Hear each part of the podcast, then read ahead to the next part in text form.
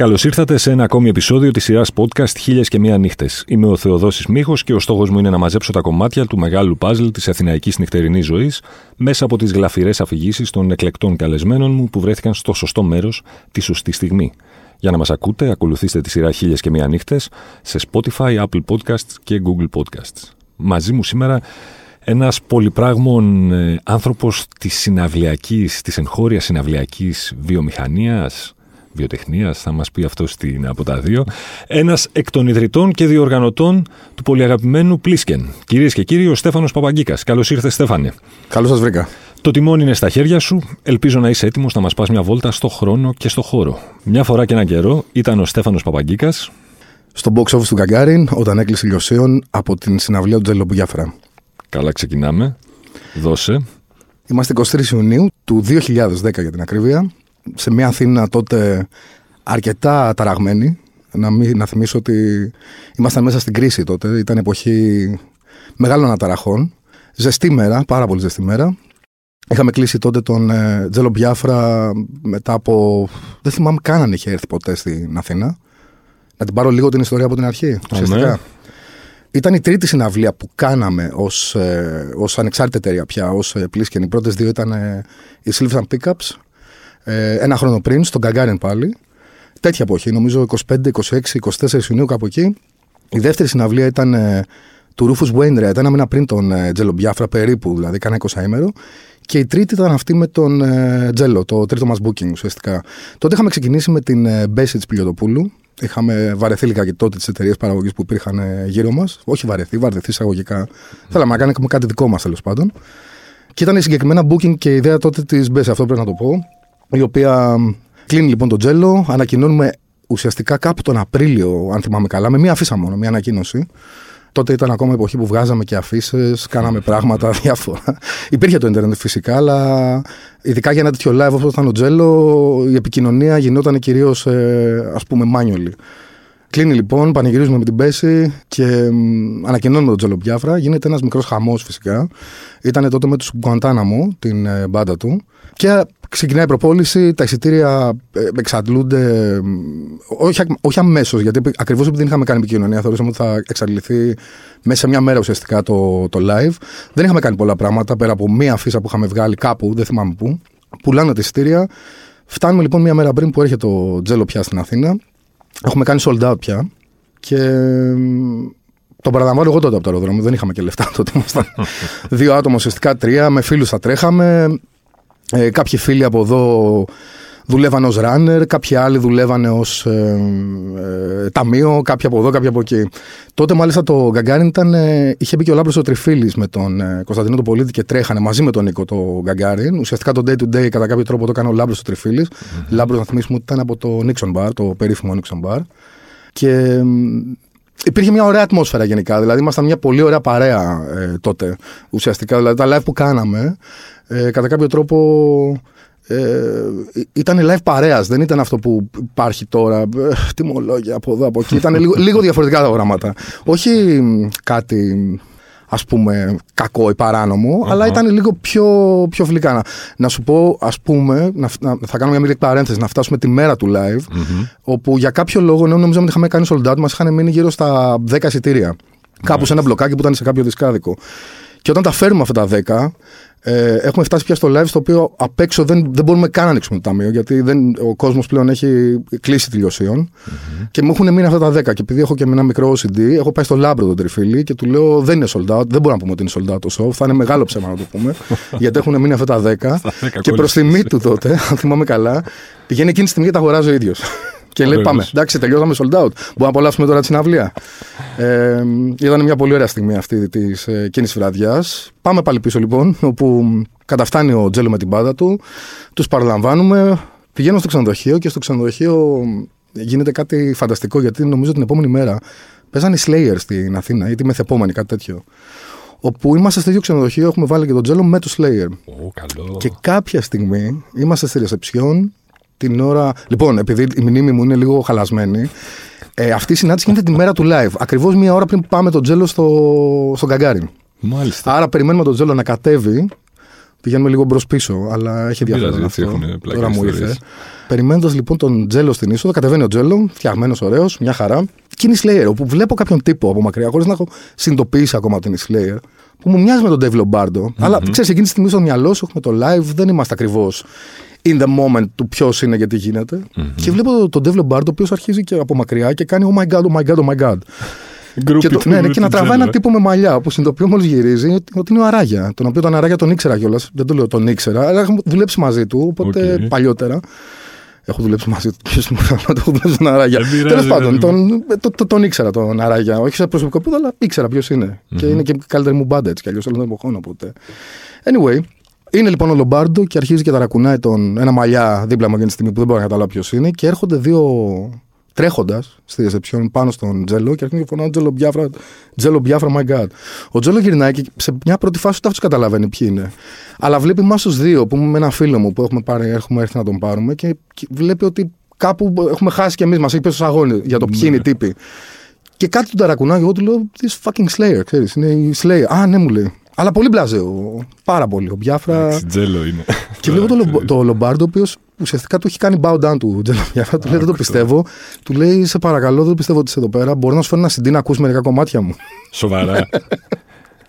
Φεύγει ο Τζέλο, ο, Τζέλο, ο Λομπάρντο. Εκείνη τη στιγμή πάει πάνω στο μάτι, φέρνει ένα συντή, ξέρεις από αυτά τα κενά που είχαμε τότε. Που, ναι, ναι, ναι. Του λέει αυτά τα καινούργια μου jazz κομμάτια, σε παρακαλώ, άκουσε και πες μου αν, αν σου κάνουν. Οκ, okay, OK, okay, λέει.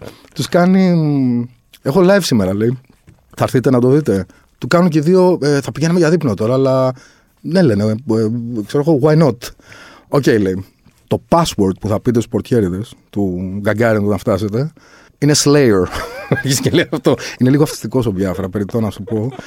Είναι, του κολλάνε διάφορα πράγματα και αρχίζει και τα παραλαμβάνει συνέχεια και συνέχεια και συνέχεια. Και το λέει γύρω στις 10 φορές τέλος πάντων, μέχρι που κάποια στιγμή του λέμε εντάξει, OK, okay, πάμε Τζέλο. Το έχουμε. το έχουμε.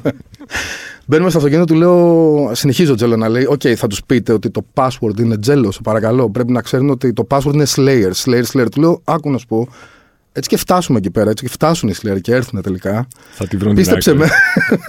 θα γίνει. Θα μπουν, ναι, ναι, θα μπουν μέσα κατευθείαν. Δεν υπάρχει κανένα θέμα. Νομίζω ότι στην Ελλάδα τουλάχιστον ξέρουν όλοι ποιοι είναι οι Slayer. Μια μικρή παρένθεση λοιπόν ήταν αυτή για το, αυτή τη μικρή. Αυτή την ωραία στιγμή. Ναι, ε. αυτή την. Άλλο πράγμα από αυτό το βράδυ που θυμάμαι, έτσι πολύ χαρακτηριστικά, αυτό που έγινε βασικά, που κάπως μας τη χάλασε όλη αυτή τη βραδιά, τουλάχιστον εμένα, ήταν ότι την μέρα του, της συναυλίας, όπως είχα πει, τρέχαμε φίλοι και γνωστοί και οτιδήποτε. Mm-hmm. Ε, κάποια στιγμή έχω στείλει λοιπόν δύο φίλους μου να πάνε να πάρουν τα λεφτά των εισπράξεων γιατί τα είχαμε παρατήσει. Τότε ήμασταν με μπλοκάκια στήριου, δηλαδή άφηνες πενιντάδε, πενιντάδε, εκατοστάδες σε διάφορα ε, μαγαζιά. Δισκοπολία. Δισκοπολία και τότε είχαμε και ανεξάρτητα δισκοπολία. Δηλαδή στο mm. Rhythm Records είχαμε τα εισιτήρια που πουλούσαμε. Mm. Δεν θυμάμαι σε ποια άλλα, δεν, θέλω να, δεν, δεν είμαι σίγουρος σε ποια άλλα. Αλλά τότε απλά αφήναμε τα μπλοκάκια και πηγαίναμε μετά από μία εβδομάδα. Πέραμε τα λεφτά αντιστοίχως του τι είχαμε πουλήσει και όλα αυτά. Οι νεότεροι δεν τα θυμούνται τώρα αυτά. Ε, δεν τα έχουν δει μάλλον. Mm-hmm. Ε, Έχω στείλει λοιπόν τους φίλους μου, οι οποίοι κάποια στιγμή λένε: Σε παρακαλώ, στείλε κάποιον να έρθει να τα πάρει, γιατί ο Τζέλο θέλει να πάμε για δίσκους. Οπότε στέλνω λοιπόν μια φίλη με ένα κάπως αντιποειδέ αυτοκίνητο. Ε, πηγαίνει και τα παίρνει και την οποία τη σταματάνε σε κάτι φανάρια, αυτό το κλασικό που κάνουν. Της παίρνουν τσάντα με όλα τα λεφτά. Oh. Τα οποία μπορώ να σου πω και τι ποσό ήταν, γιατί ήταν πάρα πολύ μεγάλο ποσό. Γιατί ουσιαστικά είχαμε αφήσει ε, τις μισές πράξεις συναυλίας, τις είχαμε αφήσει εκεί, να έχουν μείνει. Πόσα χάσατε δηλαδή; 9.000 ευρώ. Oh. ήταν τύπου 8.872. Θα σου πω γιατί. Εντάξει, η Μπέση νομίζω είχε πάει να λιποθυμήσει τότε. Εγώ, εγώ λιποθύμησα σχεδόν κανονικά. Ε, αλλά δεν το αφήσαμε να μας χαλάσει καθόλου. Ήρθε φίλοι μας, της είχαν πάρει και το κλειδί του αυτοκινήτου, είχαν πάρει και τα σχετικά. Το μαθαίνει ο Τζέλο, ο οποίος γέννησε συναυλία, λίγο πριν ξεκινήσει η συναυλία, λίγο, λίγο αφότου ξεκίνησε η συναυλία.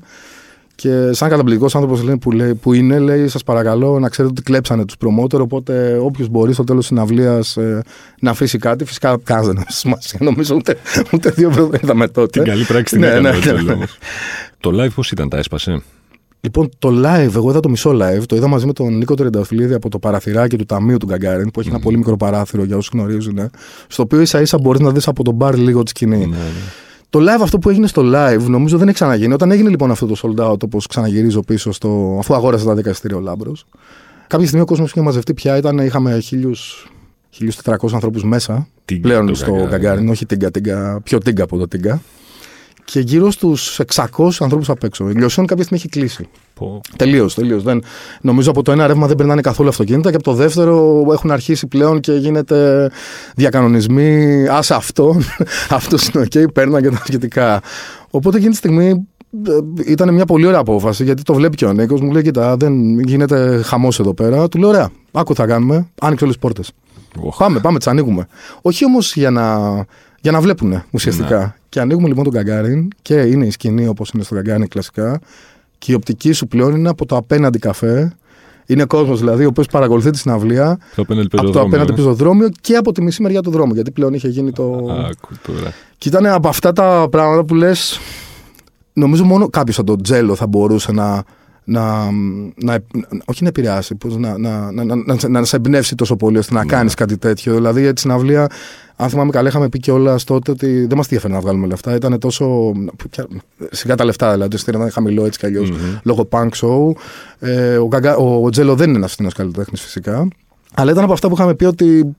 Οκ, ξέρεις, το κλίμα ήταν ό,τι πιο όμορφο. Δηλαδή, έβλεπες ανθρώπους μεγάλους, μικρούς, Ναι. ανθρώπους με τα παιδιά τους, ε, ανθρώπους ε, ανάπηρους. Μπορεί να ήταν το live που είχαμε τους περισσότερους ανάπηρους ανθρώπους που έχω δει Αλήθεια, ε. στη ζωή μου. Ε, καροτσάκια πολλά από πρώην πάνκιδες, νυν πάνκιδες ή οτιδήποτε, δεν είχε σημασία. Ε, και ήταν όλοι σε ένα vibe. Ε, όχι ενωτικό, δηλαδή ήταν, ήταν από τις λίγες στιγμές. Όσοι φύγαμε από εκεί πέρα εκείνο το βράδυ, λέγαμε. Νομίζω δεν έχει ξαναγίνει αυτό. Νομίζω δεν έχει ξαναγίνει ένα τέτοιο κοινό στο οποίο σου λέγανε πριν. Ήμασταν λίγο στα, σε αυτό που λέμε στο post-do Μμμ. τότε. Η εποχή της Αθήνας που ήταν post-do. Δηλαδή οι νεό... ε, έχουμε ζήσει άπειρα live με do. Υπήρχαν αυτά τα, τα live που έλεγες καλά. Do, do, do, do, Ναι, do. θα γίνει Ήταν do. από το, από το Ρόδον μέχρι το Λικαβιτό Ναι. μέσα σε δύο μέρες. Do, do, do. Και ήταν. Ελπίζω να μην μείνει αυτό από όλη την εκπομπή το do, do. Ποτέ δεν ξέρεις. Και ήταν, ήταν η πρώτη φορά που πριν γίνει το live λέγανε όλοι: Ω, θα γίνει τη, θα γίνει αυτό, θα γίνει Ναι. εκείνο, θα γίνει το άλλο. Δεν καταλαβαίνεις. Γιατί, παίρνετε αυτό το, γιατί κάνετε αυτό το εγχείρημα. Είναι ό,τι χειρότερο μπορούσε να σκεφτείς. Να πας να βάλεις τον Τζέλο Μπιάφρα σε ένα κλειστό χώρο, δεν καταλαβαίνεις τι θα γίνει. Και στην πληροφορία δεν έγινε. Όχι, δεν άνοιξε ρουθούνη. Το αντίθετο κιόλας. Ήταν από αυτά που σταμάτησαν όλοι να το παίζουν cool και μπροστά στη θέα του Τζέλο Μπιάφρα, το κοινό, Ναι. ήταν κάπως ένα. Όχι απλά να προσκύνησε, να είπε ότι ε, είναι ό,τι πιο όμορφο έχω κάνει, έχω δει. και Ήτανε, φύγαν όλοι από εκεί πέρα εκείνο το βράδυ λέγοντας αυτό το πράγμα. Ήταν από τα πιο όμορφα πράγματα που έχω νιώσει σαν ατμόσφαιρα, σαν εμπειρία με πολλούς ανθρώπους μαζεμένους.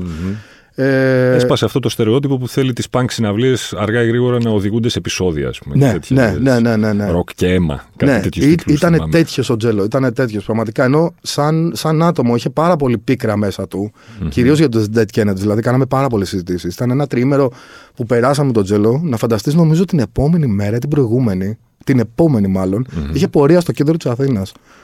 Και φεύγει μόνος του και πηγαίνει στην πορεία. Κατέβηκε στην πορεία. Και τότε ήταν πορείες, πορείες. Δεν ήταν απλά. Και δεν το λέω τότε τώρα, δεν είμαι παρόλο το λάγνος, αλλά ήταν μια εποχή τότε ε, δύσκολη. ζώρικη. Με κρίση. Μέχρι Γορόπουλο λίγο πιο πριν, δύο χρόνια πιο πριν. Δηλαδή ήταν όλα πολύ, πολύ έντονα. Ναι. Και είχε φύγει μόνος του και πάει. Το κρατάει ναι, αληθινό ναι, ναι, Τζέλο κατέβηκε. ακόμα. Δηλαδή τότε έμενε στο St. George Λικαμπέτους και μπορώ να σου πω που έμενε. Και κατέβηκε το St. George Λικαμπέτους και κατέβηκε στο Σύνταγμα για να πάει να, να κάνει rioting. Και ήτανε- Μάλιστα. ε, άλλο ένα που ήταν καταπληκτικό με τον, με τον Τζέλο ήταν κατά τη διάρκεια του live. Ήταν, ο Τζέλο γενικά ήταν πάρα πολύ ενημερωμένος. Ε, μου φαίνεται ένα αστείο ότι λέω το μικρό του όνομα. Τζέλο Μπιάφρα. Ε, ε, είναι ήρωας. Ε, ήταν ήρωάς μας βέβαια. για πολλούς από πολλά παιδιά. Ήταν η μόνη μπάντα ουσιαστικά που. Αν και χάλασαν τώρα οι, οι υπόλοιποι, δεν έχω καταλάβει που το πήγανε. Ένας από τους πολύ μεγάλους δηλαδή. Πολύ, και παρόλο που ήταν σε αυτό το ιδίωμα που λέμε punk, ε, ήταν ένας άνθρωπος ο οποίος όχι απλά γνώριζε, ε, γνώριζε τα πάντα. Όταν ήρθε λοιπόν, θυμάμαι χαρακτηριστικά που μου λέει. μ, Αυτή η μπάντα μου λέει. Μου λέει κάποια άσχετη μπάντα την οποία δεν ξέρω. Punk rock που μπορεί να μην είχαν βγάλει καν 7 inch. Ξέρεις που μπορώ να βρω ή τα μέλη της ή το ένα ή το άλλο. Και άρχισε να μου μιλάει για όλη την punk σκηνή της Αθήνας. Τα Σοβαρά. οποία τα μισά. Θεωρώ ότι κάποια ξέρω. Κάποια. Είμαι, είμαι σχετικά γνώστη, ας πούμε, αυτό που λέμε της punk σκηνής. Μμμ. Υπήρχαν πράγματα τα οποία που μου είπε ο Τζέλο, τα οποία όχι απλά δεν γνώριζα. Δεν, δεν ήξερα ότι υπήρχαν. Δηλαδή, έπρεπε, να- με, δεν ήταν και τόσο καλό το Google τότε. Έπρεπε μετά από πολλά χρόνια να γκουγκλάρω και να συνειδητοποιήσω. Μάλιστα. Ενδιαφέρον αυτό. Άρα ενημερωμένος, ας πούμε, για τη σκηνή Πάρα της πολύ, πόλης που πάρα ήταν πολύ. να, να πάει να παίξει. Ε, Καταπληκτικός εκείνο το βράδυ ήταν ο Νίκος. Καταπληκτική ήταν η Μα, Τριανταφυλλίδης, ε, Μαρίνα ήταν, η Μαρίνα ήταν. ναι, Δεν θυμάμαι. Δεν θυμάμαι αν ήταν η Μαρίνα. Πρέπει να ήταν η Μαρίνα. Δεν θέλω να ξεχάσω κανέναν, αλλά γιατί είχα και αυτό το σοκ της κλοπής που μου Μμμ. άφησε αυτή την πολύ, πολύ πικρή ιστορία. Θυμάμαι χαρακτηριστικά επίσης. Θυμάμαι πάρα πολύ. Το, ε, ο Τζέλο άρχισε να βγάζει ένα μονόλογο πάρα πολύ ενωμένος για τον Ανδρέα Παπανδρέου. Για τον Παπανδρέου; για τον Παπανδρέου και τη Δήμητρα Τηλιάνη. Μας ρωτούσε λοιπόν πιο πριν, μας ρωτούσε τα πάντα. Μας είχε κάνει Τι άλλο θα ακούσουμε; Είχε κάνει πρόβα. είχε κάνει πρόβα πραγματικά, νομίζω, όλο το live το τι θα έλεγε. Ήρθε, ρώτησε, έμαθε πάρα πολλά πράγματα, τα ήξερε καλύτερα από εμάς. Τι είπε δηλαδή για τον Παπανδρέου και τη Λιάννη, ο Τζέλο Μπιάφρα, τον Dead Νομίζω ότι Kennedy. πόσο μεγάλος σοσιαλιστής ήταν ο Αντρέα Παπανδρέου. Έπλεξε το εγκόμιο του Ναι. Παπανδρέου, ο Τζέλο Ναι, Μπιάφρα. ναι, ναι, τον ναι, Dead έπλεξε το Kennedy. εγκόμιο του Παπανδρέου. Έπλεξε το εγκόμιο του Παπανδρέου. Εντάξει, αυτά είναι νομίζω. Τότε, τότε τι είχαμε στην. Είχαμε, είχαμε τον Γιώργο Παπανδρέου νομίζω στην κυβέρνηση. Το 10. τε- Ήταν μόλις θα, θα έμπαινε, ήταν, είχε μπει. Δηλαδή, μια πλαστική σημαία Πασόκ δεν βρέθηκε κάποιος να του δώσει να την ανεμίσει πάνω Το, στη φο, σκηνή. το φοβερό ήταν είχε μιλήσει για τη Δήμητρα Τηλιάνη στη συναυλία του. ε, Θυμάσαι του τι είπε για τη Τζελοπιάφρα. Λιάννη. Πρέπει, αυτό Να πρέπει να το θυμάσαι μάθω. τώρα, Πρέπει είναι να πάρω πολλά τηλέφωνο. χρόνια πίσω. Πραγματικά σου μιλάω. Άκου τώρα ο Τζέλο Μπιάφρα για, τους Dead Kennedy, για, τον, ε, για τον Ανδρέα Παπανδρέου. Τι ράιντερ είχε ο Τζέλο Μπιάφρα, θυμάσαι; Ε, ήταν σχετικά επαγγελματικό, θα σου πω γιατί. Γιατί ήταν, είχε, είχε και την μπάντα μέσα και ήταν μια μπάντα τότε που μόλις είχε φτιαχτεί. Μόλι, ε, ή έπαιζε με του Γκοδάναμο. Έπαιζε κάνα δύο χρόνια τέλος πάντων. Μμμ. Οπότε ήταν παικταράδε μέσα, τους οποίους δεν τους θυμάμαι τώρα, αλλά νομίζω είναι μερικές μεγάλες φιγούρες της ε, session παικτε αλλά οι οποίοι δεν παίζανε μόνο με τον Τζέλο, παίζανε και με άλλους η Guantanamo. Ε, με συγχωρείς τώρα, δεν, το, δεν θυμάμαι ακριβώς ονόματα και, και μπάντες για να σου πω. Ε, αλλά ήταν επαγγελματικό, δηλαδή έλεγε θέλω έξι μπύρες, θέλω αυτό, θέλω εκείνο, θέλω το άλλο. Δεν ήταν ε, ένα rider απλά, ένα χαρτί, αυτό που θα νομίζαμε. Okay. Ε, Rider, για όσους δεν το γνωρίζουν, είναι ε, τα, αυτά που ζητάει ο καλλιτέχνης από τον εκάστοτε promoter να του έχει στο καμαρίνι του. Ακριβώς, ας πούμε. ακριβώς. Έτσι. Είτε ότι στο καμαρίνι του είναι, είναι όλο το πράγμα. Ξεκινώντας από την ουσιαστικά από την ώρα της αφήξής τους, γιατί εμείς έχουμε στην Ελλάδα αυτό που λέμε flying shows, Μμμ. τα περισσότερα συνήθως. Ε, από την ώρα της άφηξης σε ένα αεροδρόμιο μέχρι τη μέρα που, μέχρι τη στιγμή Θα που θα φύγουν. Οπότε οτιδήποτε χρειάζεται αυτή η μπάντα προκειμένου να κάνει τη δουλειά της σωστά σε έναν Μμμ. συγκεκριμένο χώρο, μια συγκεκριμένη στιγμή, είναι αυτό που σου γράφουν. Υπάρχουν ε, πάρα πολλοί άνθρωποι που σου λένε καλά τι θέλει αυτός. τι, τι, τι είναι αυτά που ζητάει. Δεν είναι έτσι όμως. Δηλαδή, όσο περνάνε τα χρόνια και έχεις μεγαλύτερη εμπειρία και εμείς έχουμε μεγαλύτερη εμπειρία, όσο κάθε χρόνο έχεις και περισσότερη εμπειρία, βλέπεις ότι αυτά που ζητάνε είναι αυτά που χρειάζεται ο κάθε άνθρωπος για να κάνει τη δουλειά του. Δηλαδή, μια Ναι. μπάντα για να κάνει τη δουλειά της κάθε βράδυ σωστά και να δώσει το ίδιο ακριβώς show στην ίδια, στην, σε διαφορετική χώρα, σε διαφορετικό μέρος, σε διαφορετική ώρα, είναι πέντε συγκεκριμένα πράγματα. Δηλαδή, αν εγώ θέλω να τρώω κάθε μέρα ξερού καρπούς, δεν είναι μια τρέλα. Είναι Ναι. προκειμένου να πάω να τραγουδήσω σωστά αυτό που κανω Οπότε, καμιά φορά για το Star λέμε, Α, ξέρεις αυτό, ε, εκείνο, μα τι είναι αυτά που ποιος νομίζει ότι είναι. δεν είναι ακριβώς έτσι. Ε, υπάρχουν ελάχιστες φορές στην, στην πορεία μας, στην καριέρα μας, έχουμε συναντήσει κάποιον που να είναι υπερβολικός. Και υπερβολικές συνήθως δεν είναι οι ίδιοι καλλιτέχνες. Συνήθως από αυτά που λέμε rider, ε, λίγα πράγματα είναι αυτά που μπορεί να χτυπήσουν κάπως. Ε, τα περισσότερα μεταξύ μας και οι ίδιοι θα τα ζητούσαμε. Ναι. Και όχι μόνο αυτά, μπορεί να ζητούσαμε και πέντε φορές παραπάνω. Υπάρχει και μια τάση πλέον να λες ότι όλο και λιγότερα. Δηλαδή, οι καλλιτέχνες λένε όλο και λιγότερα για αποτύπωμα στο περιβάλλον, για, για χρήση ότι κοίτα, δεν χρειάζομαι κάτι. Θα πάμε να φάμε κάπου. Μην μου βάλεις στα καμάρια 5.000 σοκολάτες και 500 πατατάκια. Και εδώ άνθρωποι πεινάνε πια. Έχει περάσει δηλαδή η εποχή που τα Riders ήταν και λίγο επί τούτου, ξέρεις, λίγο τρελά. Μπορεί να ζητούσε άλλος μόνο μαύρες πετσέτες από λινό. Κοίτα να σου ξέρω πω, εγώ, έχει τι- ενδιαφέρον αυτό που λες, γιατί αυτά τα κάνανε. Οι πρώτοι τα κάνανε οι Van Allen, οι οποίοι κάποια στιγμή. Γιατί είχε γίνει αυτό το πράγμα το Rider. Τώρα κάνουμε μια μικρή παρένθεση, αλλά μπορεί να έχει και λίγο ενδιαφέρον. Από την άποψη ότι τότε, ας πούμε, όταν ξεκινούσαν να περιοδεύουν οι μπάντες, ήταν αρχές περιοδιών. Περιοδίες δεν υπήρχαν ε, back in the 70s. Η Van Allen ήταν, νομίζω, κιόλας η πρώτη, πρώτη μπάντα ουσιαστικά που ξεκίνησε. Grateful Dead ήταν. Αλλά η Van Allen ήταν αυτή που στείλαν το πρώτο ουσιαστικά Rider. Και τι κάνανε, βάζανε κάτι μέσα τύπου από τις MM's που θα μας έχετε, θέλω να αφαιρέσετε όλε καφέ. Αλλά όταν το κάνανε αυτό ήταν γιατί γνωρίζαν όταν τους έπαιρνε ο promoter και τους έλεγε Really, τους έπαιρνε σε ένα σταθερό τηλέφωνο και τους έλεγε Όντως, δηλαδή να αφαιρέσουμε τις καφέ και τότε ξέρανε ότι ο promoter έχει διαβάσει το rider και θα έχουμε ένα καλό show. Άρα το διάβασα, αφού έφτασε μέχρι εκεί και είδε αυτή η λεπτομέρεια, σημαίνει ότι ξέρει τι γίνεται. Έχουν υπάρξει περιπτώσεις Riders από τις ούκο λίγες συναυλίες που έχετε κάνει ως πλήσκεν μέχρι σήμερα που να πεις τι θέλει ο άνθρωπος τώρα μας δουλεύει; Ναι, είναι μια φορά που δεν είχα καταλάβει ότι θέλανε φούντα. και το είχε γράψει με μια λέξη την οποία έλεγε herbal tea, κάτι τέτοιο, green tea, high herbal green tea. Ή, δεν ήταν ακριβώς αυτή η λέξη, αλλά μια λέξη στην οποία κάτι έλεγε γιατί. Και μέσα στην, στη, στη, στη φούρια μας, τέλος πάντων, έψαχνα σε όλα τα βιολογικά να βρω αυτό το πράγμα. Ναι. Το οποίο δεν υπήρχε πουθενά. Και όταν φτάνουμε, τέλος πάντων, κα- καλή ωραία, στον Καγκάρι ήταν η καλλιτέχνη συγκεκριμένη, η οποία το έχει ζητήσει, ε, μια και μιλάμε για τον Τζέλο. Έγινε, της λέω sorry, δεν το βρήκα αυτό και μου λέει, ε, ε, dude, that's, ε, αυτό είναι, Pot, ξέρω είναι εγώ, pot, ναι. ναι. Τι δεν κατάλαβες. ε, συμβαίνει, συμβαίνει, συμβαίνει καμιά Αχα. φορά να κάνεις και τέτοια λάθη. Σου έχει τύχει ποτέ κάποιος να στραβώσει με το ότι ας πούμε, δεν εκπληρώθηκε η επιθυμία του στο Riders στο 100%. Πολλές φορές. Πολλές φορές, Α. πολλές φορές γιατί κάποια στιγμή επιλέγεις σε μερικά πράγματα να πεις Α, κοίτα, εδώ θα πρέπει να κάνω λίγη οικονομία. Εκεί θα πρέπει να κάνω λίγη οικονομία.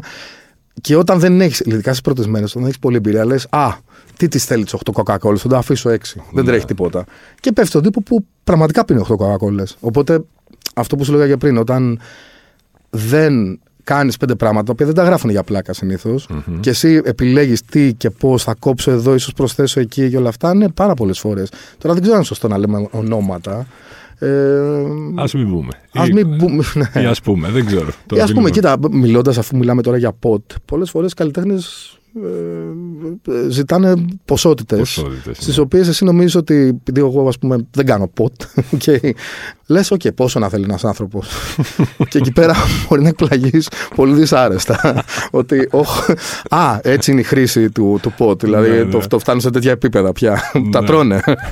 και εκεί πέρα μπορεί να πέσεις έξω και να σου πει, με αυτό δεν μπορώ να βγω. Ποιοι είναι πιο απαιτητικοί, η, η, η rock, ας πούμε, μουσική, η, η Α, τέκνο, όχι, η rock που μπορώ να πω, η rock καλλιτέχνες. είναι boring. Αλήθεια; Ναι, ναι, ναι, σχεδόν boring πια. Είναι, είναι δουλειά γιατί στο rock συνήθως τι γίνεται; Έχεις, ε, επειδή είναι, είναι πολύ στην μπάντα. Δηλαδή, Μμμ. ξεκινάς με μια rock μπάντα, minimum τρία άτομα, άντα αν είσαι η Black Keys 2, ξέρω εγώ, αλλά με ένα επιτελείο 100 ανθρώπων, Μμμ. και φτάνεις στους 6, στους 7, στους 8. Εκεί λίγο τα πράγματα, επειδή δεν τους παίρνει πολύ να, να ξεφύγουν, είναι πιο επαγγελματικό πια. Και επειδή έχει αρχίσει και πέφτει δουλειά για αυτό που λέμε rock, Ναι. Εννοώντας ότι λόγω logistics ανά τον πλανήτη δεν είναι εύκολο να περιοδεύει μια μπάντα. Σωστό. Άρα προσπαθεί να κάνει καλύτερη δουλειά της. Άρα οι απαιτήσεις της ουσιαστικά είναι πιο λίγες από ό,τι μπορεί να είναι από ένα άτομο, που μπορεί να είναι Γάλλος, ας πούμε, ονόματα δεν λέμε πάλι, και να θεωρεί ότι έχω έρθει στην Ελλάδα και εδώ πέρα είναι το, το φέδό μου. Μμ. Και ένας DJ, ας πούμε, μπορεί να σου προκαλέσει πολύ μεγαλύτερη παράνοια ή μεγαλύτερη ταλαιπωρία Από μια ε, μπάντα. από μια μπάντα, ναι.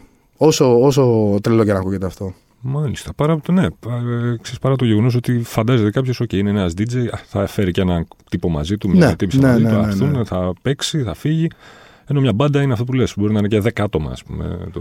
Συνήθως επειδή παρεάκι. φοβούνται ότι, φοβούνται ότι α, οι μέρες μας είναι λίγες σαν μπάντα. Εννοώντας ότι αρχίζουν και γίνονται δύσκολα τα πράγματα. Είναι πολύ Ναι. ακριβό. Δηλαδή τώρα post-COVID είναι πάρα πολύ δύσκολο να περιοδεύσει οποιαδήποτε μπάντα με πάνω από 3-4 άτομα. Ναι, Βλέπετε ναι. και εσείς ότι τα σχήματα αρχίζουν και γίνονται πιο μικρά, πιο ευέλικτα, πιο, πιο λίγα πράγματα να χρειάζονται προκειμένου να κάνουμε τη δουλειά μας.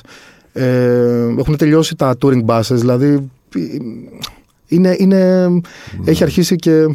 Οπότε ο ένας, και ειδικά σε, σε DJs, όσο παράξενο να ακούγεται, επειδή το πρόγραμμά τους είναι πολύ, πολύ πιο απρόβλεπτο από μια μπάντα που περιοδεύει Δευτέρα, Τρίτη, Τετάρτη, Πέμπτη. Ένας DJ μπορεί να παίζει σε μια χώρα 5 ώρα το πρωί, την επόμενη το απόγευμα στις 5, ε, σε φοβερά tight ε, schedules προγράμματα, στα οποία σου λέει φεύγω από το talent για να πάω στην Ποκοτά και παίζω μετά από 3 ώρες. Και όσο και να λέμε ότι πατάμε ένα κουμπί, δεν είναι ακριβώς Δεν έτσι. είναι έτσι. Δεν είναι. Δηλαδή, ο κόσμος σου λέει και το προσωπικό και όλα αυτά, επειδή πλέον το DJ League έχει ανέβει πάρα πολύ. Είναι, είναι μεγάλη οικονομία. Μμμ. Ε, το λέω έτσι DJ League, το λέω λίγο λαϊκά.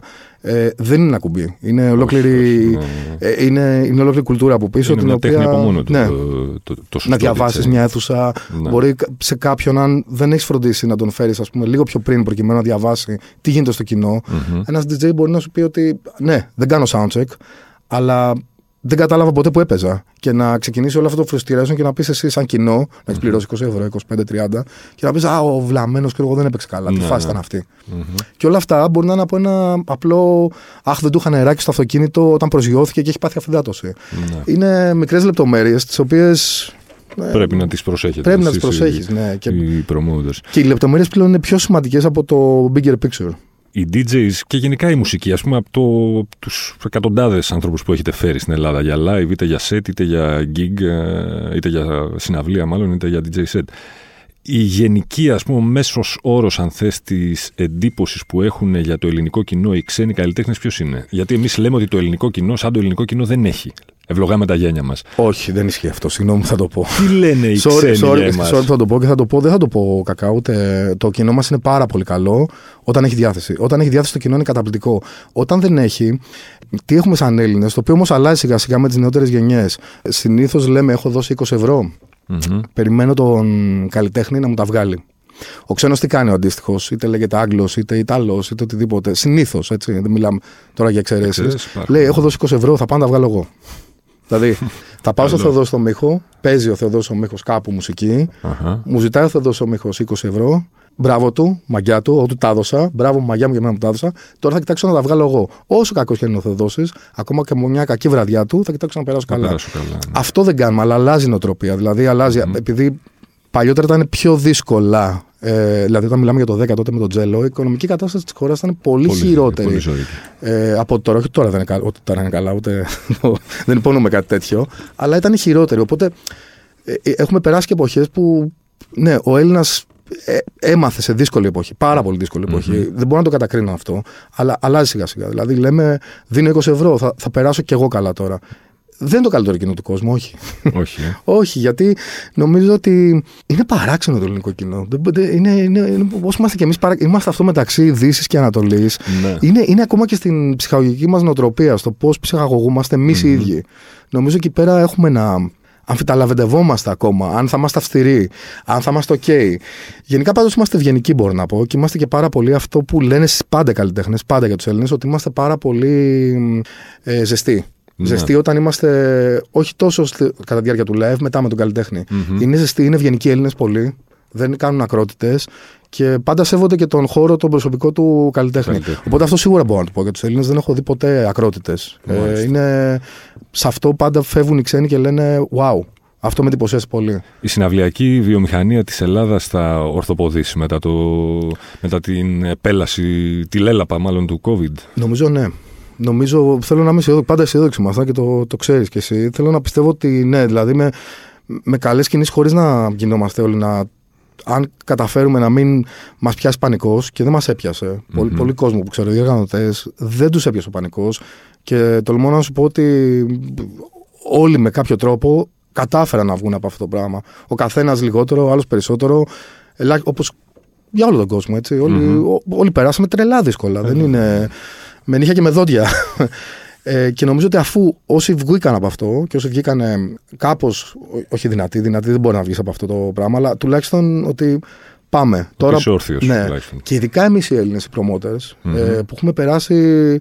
Όχι, έχουμε περάσει το 15, που μπορώ να σου πω σκηνικά στο 15 τα οποία γελάει ο κόσμος. 15 Capital Control, Capital δημοψήφισμα Control. για Γελάει ο τέτοια. κόσμος. Γελάει ο κόσμος για το πώς βγάζαμε λεφτά τότε έξω ή πώς πληρώναμε καλλιτέχνες, πώς δεν τους πληρώναμε τους καλλιτέχνες. Δηλαδή, πάρα πολύ δύσκολες εποχές.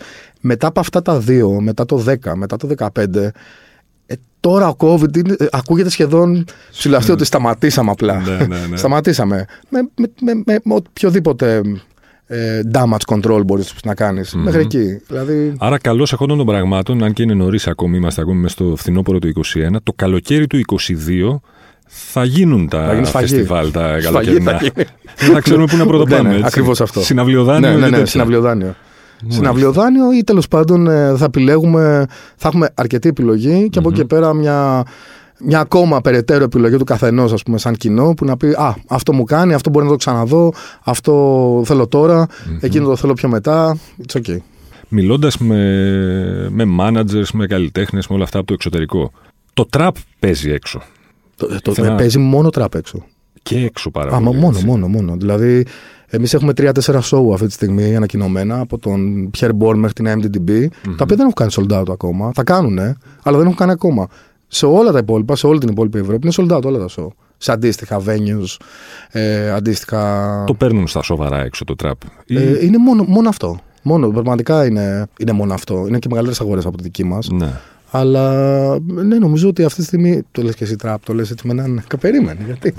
Δηλαδή, ο Pierre Bourne που φέρνουμε είναι, ο- είναι από τους μεγαλύτερους beatmakers όλων των εποχών. Είναι, αυτή τη Σωστό. στιγμή. Δεν είναι, Το έχουμε λίγο παρεξηγήσει. το έχουμε λίγο δηλαδή, εδώ πέρα. παρεξηγήσει. Μπορεί ίσω.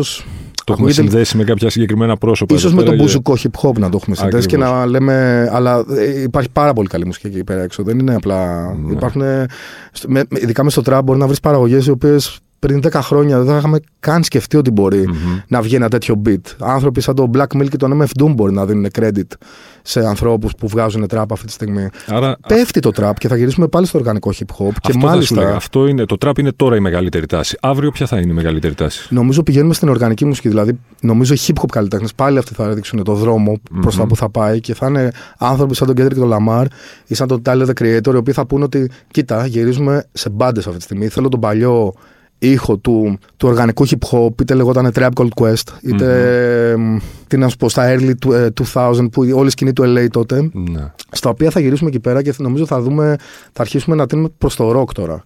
Και βλέψα ότι ο Machine Gun Kelly, ας πούμε, έχει κάνει αυτή την, τη ζεύξη, την έκανε mm-hmm. μεταξύ emo, παραδείγματος χάρη και hip hop ή trap, όπως θέλεις πες το, ναι. ε, και θα, θα, θα πάμε σε ένα τέτοιο ήχο σιγά σιγά. Και θα προσαρμοστούν αντιστοίχως νομίζω και οι rock καλλιτέχνες mm-hmm. θα πάνε προς το hip hop ή στο, στα beats. Δηλαδή νομίζω θα γίνει μια ζεύξη πολύ ενδιαφέρουσα. Ειδικά όταν οι leaders σε αυτό που λέμε που θα κάνουν αυτή τη ζεύξη είναι άνθρωποι σαν τον Κέντρικο Λαμάρ. Mm-hmm. Ο Κέντρικ Λαμάρ. Ο Κέντρικ Λαμάρ. Έλα, πες μου και μια ατάκα έτσι για αυλαία του podcast. Κάτι που να σου έχει μείνει πολύ από τον Τζέλο τον Μπιάφρα. Από τα ουκ ολίγα που φαντάζομαι θα σου είπε. Τα πάω όλα για τον Τζέλο. Νομίζω, να σου πω κάτι, επειδή πηγαίναμε να κάνουμε ένα. Επειδή δεν είχαμε αποφασίσει, και το λέμε και τώρα και στον αέρα, δεν είχαμε αποφασίσει τι θα πούμε. Είχαμε δύο βραδιές να μιλήσουμε. ήταν, η μία ήταν για τον Τζέλο, η άλλη ήταν για το Plisken το 14 το Winter. Μια βραδιά στα Μπουζούκι είχαμε πει. Με τους Swans στο, σε μια mobile disco και το Lee Scratch Perry. Λοιπόν, και θυμάμαι, θα σου πω και αυτό όμως, επειδή Μέσα. έχει πάρα πολύ ενδιαφέρον και επειδή πέθανε και πρόσφατα ο Lee Scratch. Ήταν μια μέρα λοιπόν εκείνη η οποία υπήρχε πάρα πολύ ένταση. Ο, ο Γκύρα, ο ιδρυτής των Swans και ο βασικός ε, μουσικός των Swans, για κάποιο λόγο δεν τον γούσταρε τον Πέρι. Δεν, δεν έχει σημασία γιατί, δεν είχαν μιλήσει καθόλου. Ε, ήθελε μόνος του τη σκηνή, δεν άφηνε να κάνουν soundcheck του Lee Scratch Perry πριν από αυτόν. Καλός ε, έπαιζε μια πολύ μεγάλη ένταση. Ε, Χωρίς να έχει μιλήσει ο Lee Scratch Perry. Δηλαδή δεν υπήρχε. Κάποια στιγμή λοιπόν τελειώνει το, το live των Swans, τελειώνει το live για τον Σπέρι και είμαι στα καμαρίνια. Mm-hmm. Είμαστε στα καμαρίνια. Και είναι μπροστά εσύ μια mobile disco, είναι και ο Πέρι, είναι και Swans. Και δεν, μιλά, δεν μιλάνε τέλος πάντων, ο κύριο δεν μιλάω στον Πέρι. Και βλέπω τον Πέρι, ο κύριο είναι σχετικά ψηλός. Ναι, ένα 90, ναι, κάπου εκεί, ένα 85-90. Είναι με το καπέλο του καμπόικο και σκάλι κρατσπέρι που το είχε πορτοκαλί μαλλί, κοντούλης, ε, μέσα στα, στα χαϊμαλιά και στα ναι, ναι, αστερόσκονη και όλα τα σχετικά. Και πηγαίνει στον κύρα και του λέει. Τον οποίο δεν τον βλέπει, είναι στο στήθο ουσιαστικά το κεφάλι του. Του κάνει. Mm. Ξέρεις ποιο είναι το πρόβλημά σου, του λέει. Του λέει, Κύρα, ποιο είναι το πρόβλημά μου, γιατί έχω πάρα πολλά προβλήματα. το πρόβλημά σου, του λέει, είναι ότι δεν έχεις εμπιστοσύνη στον εαυτό σου. και του πετάει αστερόσκονη. Φανταστική αστερόσκονη με τα δύο του χέρια. και γυρνάει και φεύγει με το γιο του. και έχει μείνει ο Γκύρα μόνος αποσβολωμένος, γιατί δεν έχει τολμήσει νομίζω κανένας να του μιλήσει έτσι, έτσι εκείνη τη στιγμή. Ναι. Η μπάντα του ουσιαστικά γελάει. γελάει και τη στιγμή πάρα πολύ με αυτό που έχει γίνει και έχουμε μείνει όλοι άναυδοι.